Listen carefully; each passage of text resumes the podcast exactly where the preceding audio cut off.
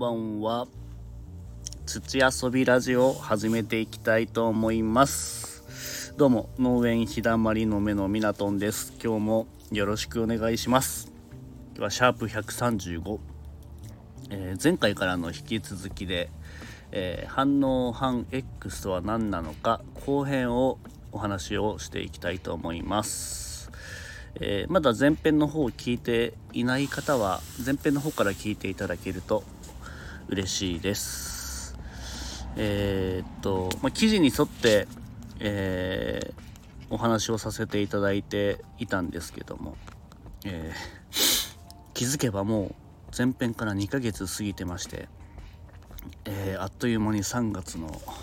今日は14日ですね、えまさか後編2ヶ月後に後編を収録するとは思ってもいなかったんですけども、えー、このラジオはのんびりやって継続していくことを目標にやっておりますのですみません。楽しみにしていた方がいらっしゃるのかどうかは分かりませんがまたね聞いていただければ嬉しいです。じゃあ後編進めていきたいと思います、えー、まずオーバーワークに注意ということで後編をお話ししていきたいと思うんですけどまたちょっとね記事を読んでいきたいと思います。反ノー反 X のどちらの仕事でも認めてもらうためには相応の頑張りが必要です。そこで陥りがちなのがオーバーワークです。取り組むべき業務がどんどんと増え次第に作業が回らなくなっていく。気がつけば取り返しがつかない状況に陥り体だけでなく心までも蝕まれどちらの仕事も辞めざるを得ない。これでは本末転倒です。収納当初はオーバーワークに悩まされました。特に初めの頃は農作業の段取りが全く理解できておらず一つ一つの作業に現在の23倍の時間を使っていました。食事と睡眠の時間を割けばほとんど働いているこということも珍しくありませんでしたということで。えー、実際そうですね、えー、僕はね基本冬場以外はまあ専業農家という形になっているので、えー、反農反 X ではないにしても、えー、農作業って、まあ、終わりがないというかまあもちろんね一般の会社に勤めてる方も、えー、残業してる方もいらっしゃるし、えー、その日の仕事を終わらせたい仕事が残ってるっていうこともね多々あるとは思うんですけど、まあ、農家の場合は常に、まあ、家と、まあね、農業、まあ、ほとんど今日こう混合しているみたいな形に近いのでで時間もね、えー、いつでもこう仕事ができるっていう環境に置いてあるだけに、えー、残ってるとねやっちゃうっていう。で自分が終わらせたい仕事ここまでやりたいっていうのがあれば、まあ、自分の自由でやってやりがちなんですけどまあどこかしらでこう線引きしないと永遠にやっちゃうし、えー、もちろん農繁期になると、まあ、ここまでに終わらせなきゃいけないっていうのをやっとかないと後からね苦しむことになるとは思うんですけども、えー、それゆえに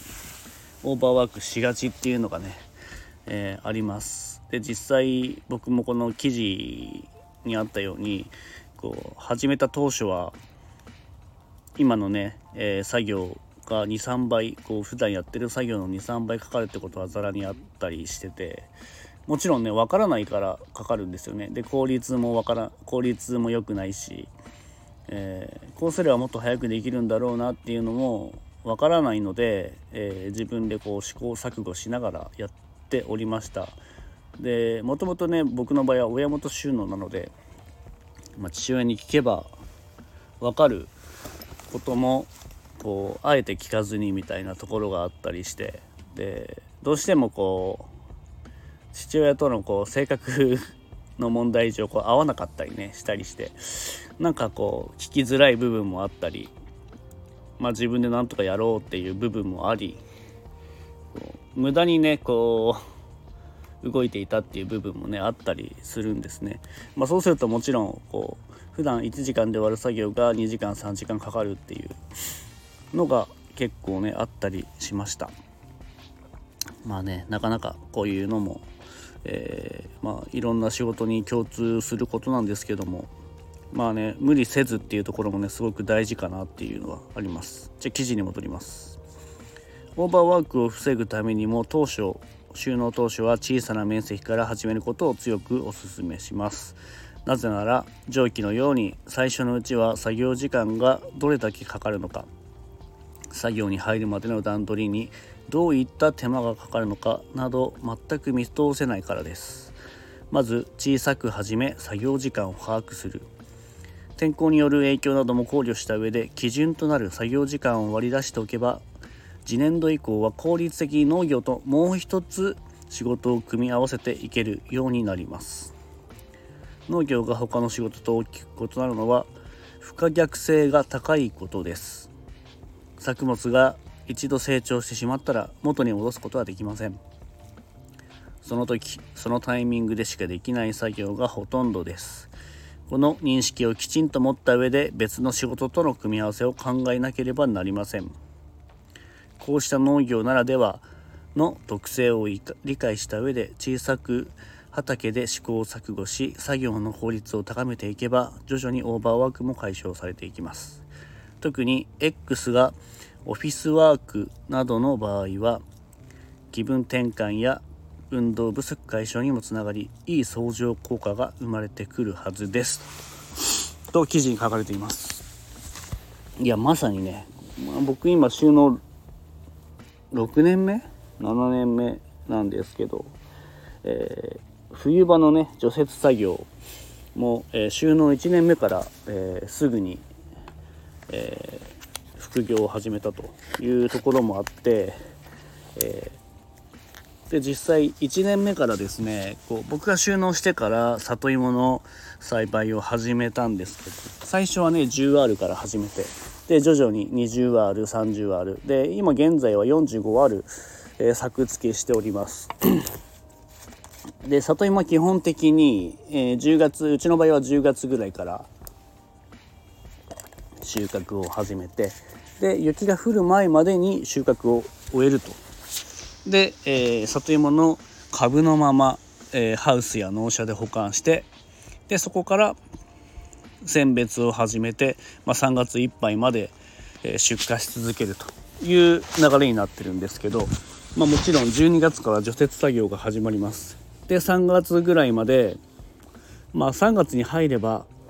そこまで除雪の作業がないんですけどもまあ2月いっぱいぐらいまでは結構ね、えー除雪の作業が入るという状況で、えー、基本的にうちの場合は僕と妻 で里芋の選別作業をして出荷していると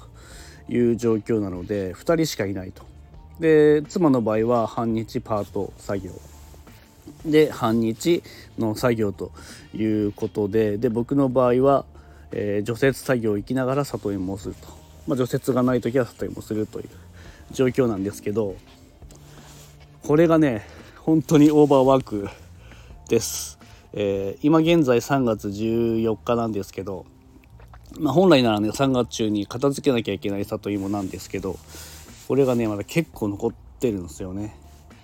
というのもあの、まあ、面積増やさないとなかなかこう収入が入ってこないっていう部分もあって、えー、どんどん増やしていったはいいんですけどもこうどうしても除雪の方が忙しくなってくると里芋の方の作業ができないということになって、えー、まあ除雪がない時にもまあ、ちょっと空いた時間があれば里芋の選別作業に入ったりとかしてくるとどうしてもねこう体力的に厳しくなってくるっていう状況が生まれてきます。終わらせないといけないんで。そうするとやっぱりこういう風にねオーバーワークになってくると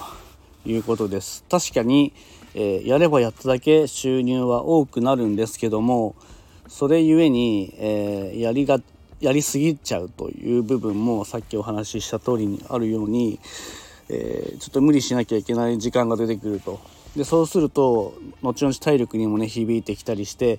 焦る気持ちもねこうどんどん出てきてしまうと。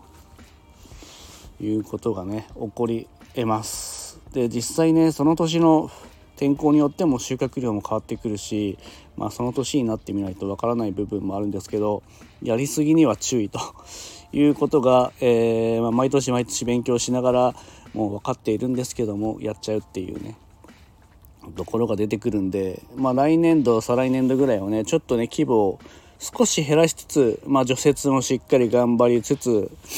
まあ、農作業もね、えー、まあ、少ない量でできるだけこう単価を上げたりねこう直販ができるような、えー、こう仕組み作りみたいのができていけば、えー、無理なくねこうやっていけるのかなというふうには思います。ただやっぱり現状がねこう農業の現状っていうのが、え経費も上がり経費も上がっていながらも販売額はそこまで変わらないというなかなかね厳しい状況に陥っておりますので、まあ、そこもねこう自分で打開していけるようになればいいかなというふうに思っております。はい、ではまた記事に戻ります。まとめです。世の中にだいぶ浸透してきた感のある反応反 X というワードですがその実績についてはあまり知られていないのではないでしょうか。先駆者の事例はあくまで成功者の一例であってそれがそのまま自分にも当てはまるといえばそうでないケースがほとんどでしょう。人はどうしても生存者生存者バイアスに陥りがちです。何らかの成功を遂げた一部の人物を取り上げその成功事例のみを基準にして誤った判断をしてしまうことは意味しますが反応反 X を成功させるためには成功者の陰に星の数ほどの失敗者がいるということを認識することが大切です。ただ少し先を歩く実践者として思うのは反応反 X は確かに大変さはあるけれどメリットも非常に大きいということ。過去の記事にも書きましたが現時点ではさまざまな偏見があるものの農業従事者が急激に減り続ける中で今後は反応反 X が日本の農業にとって重要な存在になっていくはず。現在は先行者利益を手にしやすい絶好のチャンスでもあります。勇気を持って農業に取り組む人が増えてくれることを願っていますとまとめてあります。本当実際そうですねそこのあのまあ、産地によっても農業のスタイルっていうのも違うし、えー、そのもうちょっとミクロで見ていくと個人にとってもね、えー、全く、えー、違ってくるわけなんで、え、100通りあったら100通りの農業があるように、え、自分に合ったこう農業を見つけていくっていうことが大事かなと思います。あとやっぱり僕が思うのはこう性格もあると思うんですよね。まあ自分がこういう性格だっていうのもあってなんかこうやっぱり自分の性格に合った農業っていうのもすごく大事なんかなと思います。本当に成功事例一つとってもえー、それを全て自分に当てはまるっていうわけでもないので、まあ、そこからいいものを取り入れながら、えー、また失敗しながら経験していくことがすごく大事なのかなと思っております。はいということで、えー、まあ、前編後編に分けて、えー、反応反 X についてお話をさせていただきました。で最後まで聞いていただいてありがとうございました。もう3月の14日もう春ですねあっという間に、えー、もう23ヶ月過ぎるっていうこう現状の中でまたね春になると農作業がどんどんどんどん忙しくなってくる時期に突入してきました。本当にこれからまたね体も十分気をつけながらえー、農作業に取り組んでいきたいなと思っております。また今年も、えー、まだまだね里芋出荷しておりますしまだまだ里芋も、えー、EC サイトで販売しておりますポケットマルシェ産直アウル食べ直の3サイトで販売しておりますのでよろしければそちらの方もプロフィール欄からねこういろんなリンクに飛べるようになってますんで覗いていただけると嬉しいですでは今日はこの辺で終わりたいと思います。バイビー。